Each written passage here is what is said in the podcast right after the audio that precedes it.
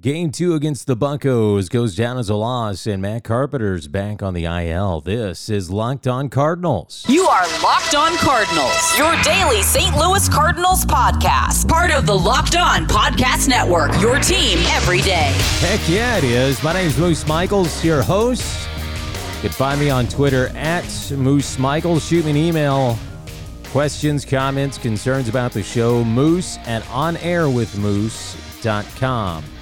Rate, review, subscribe to this show and Apple Podcasts, Google Podcasts, Spotify, your favorite smart device. If you're like my sister, you use Google. If you're part of the uh, Moose household, we've got all the Alexas everywhere. All right, uh, so how's everybody doing today? Pretty good? Cardinals dropping uh, game two of the series, by the way against the uh, Pirates by a score of 3 0. Top of the lineup, putting up some uh, big offers. But, uh, you know, Tyler O'Neill still impressing, going two for four in the game.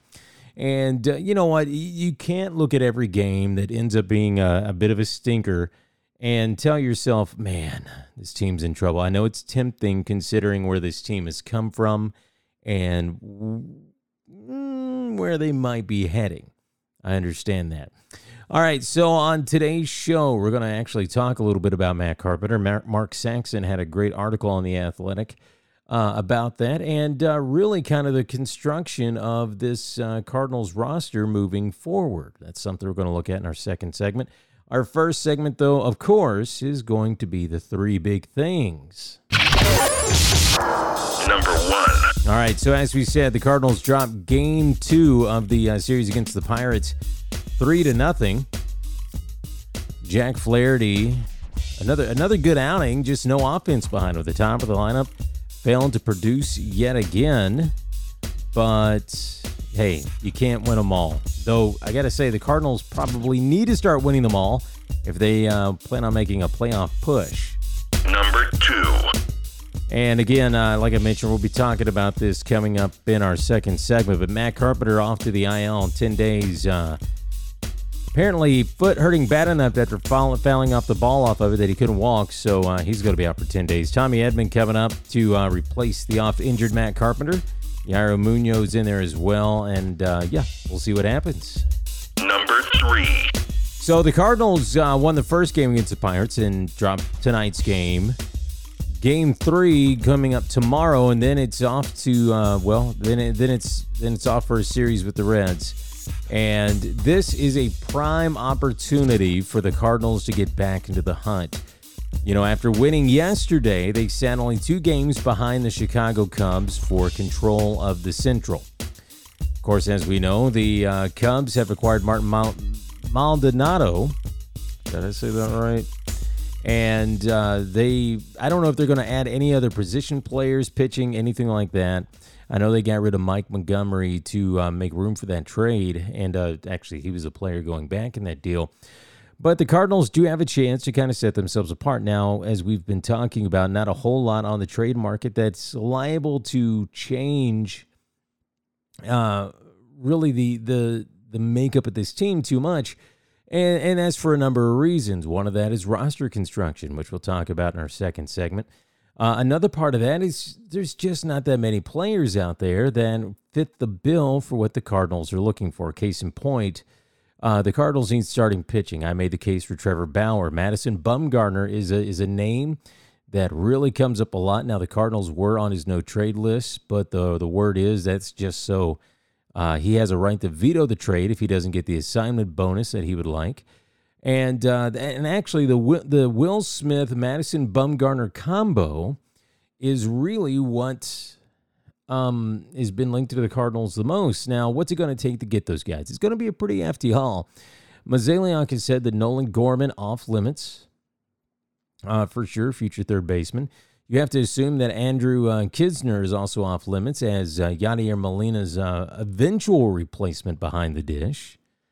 Uh, you know, and, and again, not to rehash what we've gone over, but there's just not a lot to work with. The Cardinals farm system is fairly uh, strong, I should say, but there's a lot of guys there that the Cardinals don't need to move. considering where the roster is currently and where they want it to be in the future. So, if you're going to go out and make those meaningful changes, you don't have a whole lot to work with.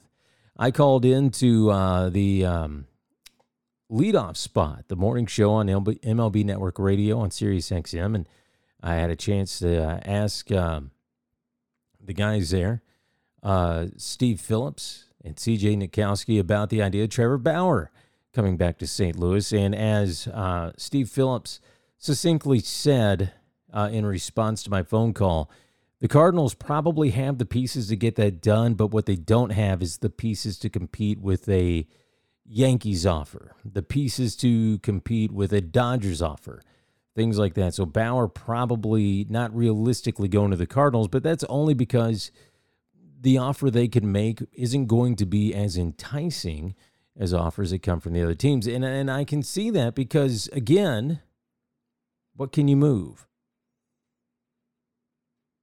And not only what can you move, but what are you going to what kind of package can you make? I mean, you take a look at the major league roster. And again, uh, we've talked about this. There's not a lot of enticing pieces there. You know, Ozuna, your best chip, he may not even be healthy by the time the deadline gets here, which would be a major bummer. A major bummer. Then on the other hand, Matt Carpenter, you know, he's owed $30 million essentially over the next two years if he uh, hits that vesting option. And that's not really enticing. You're not going to trade Goldie. We've talked about that. DeJong, those guys. Uh, Wong is who he is. And even though some people would want to disagree with me on that, that's still the case. Uh, Harrison Bader is quickly becoming a defense first center fielder, and there's nothing wrong with that except that you got to have you know, you would prefer to have a center fielder that can hit. A guy with the wheels like Bader, you want to be able to say, okay, we want this guy to be leading off for us, but obviously he doesn't hit that well. So there's not a lot on the major league roster that you're going to be able to trade, or, or the stuff that you could trade to get back a big haul only leaves you in the same hole that you're in, if not worse, considering you probably have to give up more than what you're going to receive, right? It's it's not a it's not an enviable position, and it's probably not something that's going to be fixed this season. It's probably not going to be fixed next season.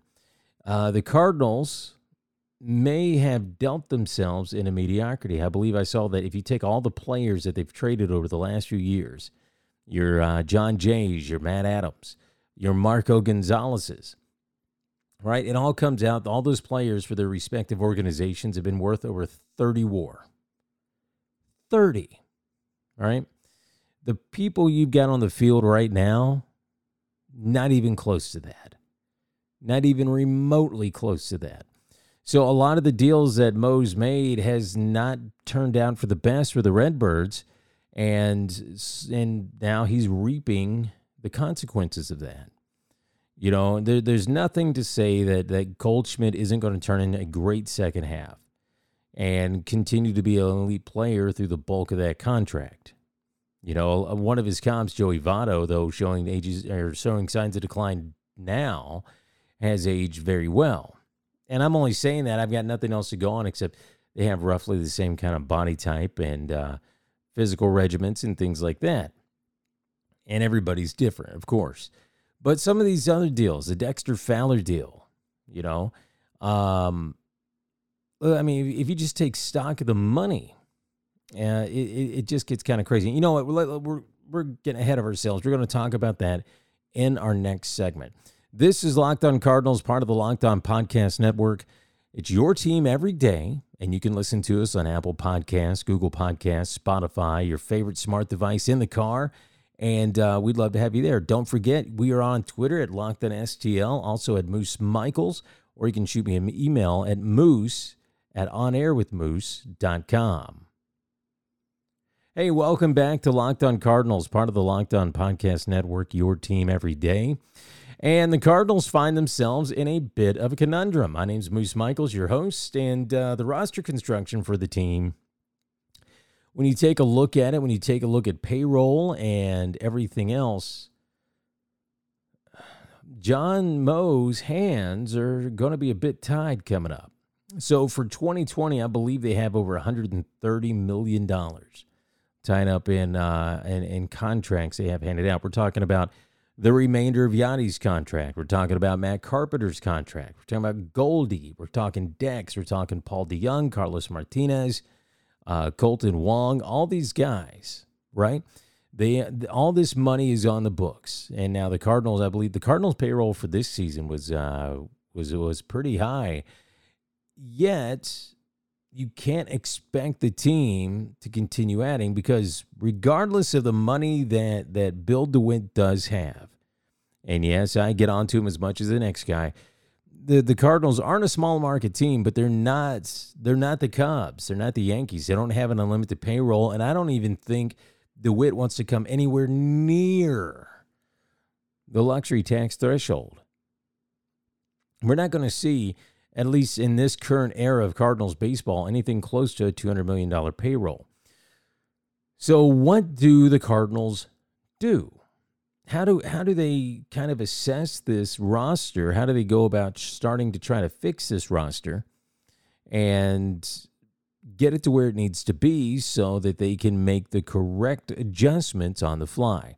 It's not going to be easy. Like we said in our last segment, a lot of money is tied up in a lot of contracts you know, Carpenter, Mikolas, Goldschmidt, Yadi, DeJong, Wong, Carlos Martinez, Andrew Miller, Brett Cecil. Where is Brett Cecil? I haven't seen Brett Cecil since Matheny got fired.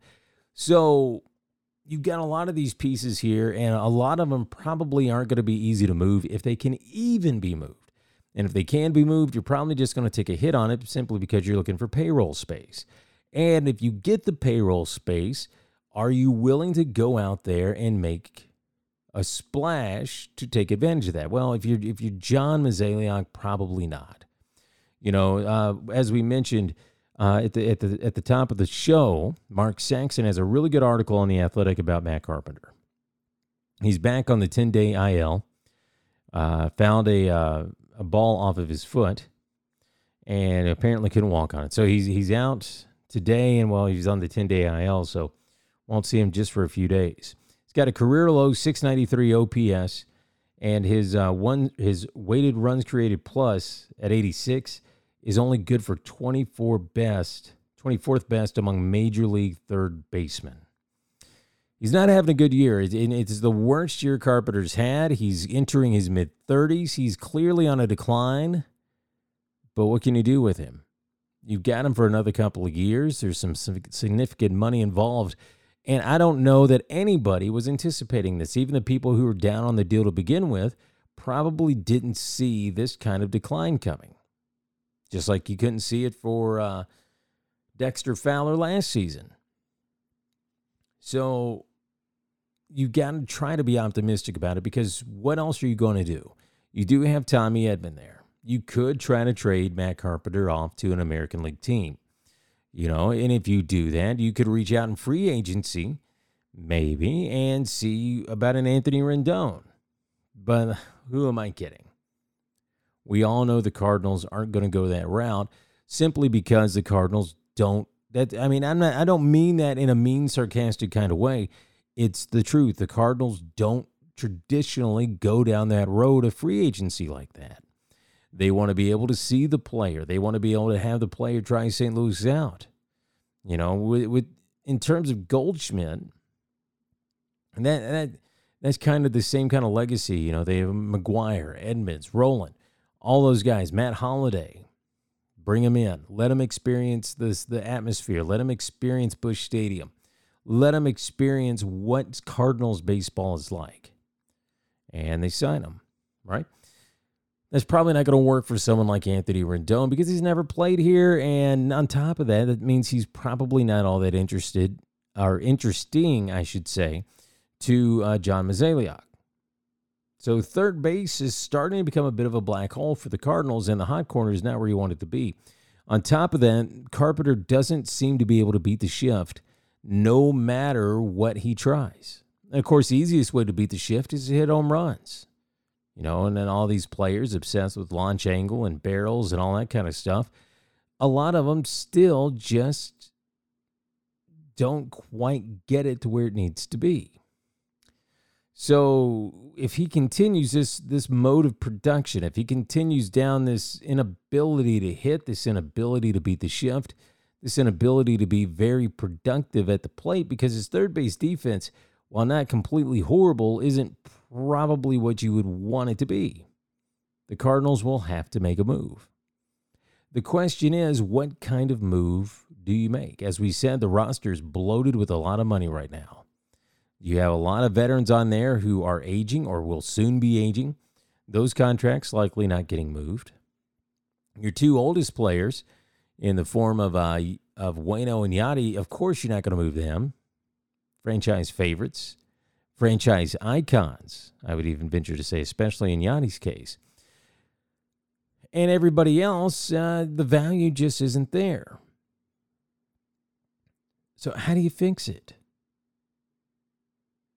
I'm, I'm, I'm genuinely asking because the way I see it, you're not going to be able to fix this team in a matter of uh, a, a summer. This team may not be right until 2021. Nobody wants to hear that, but it's absolutely the case. And I love Yadi as much as the next guy. I love Carpenter. I love I love Waino. But when you get that money clear off the books, and you got a lot of this young talent coming up. Nolan Gorman, who uh, he's in high class A right now, might be up by midseason next year. Uh, Andrew Knizner taking over for Yadi. Yeah.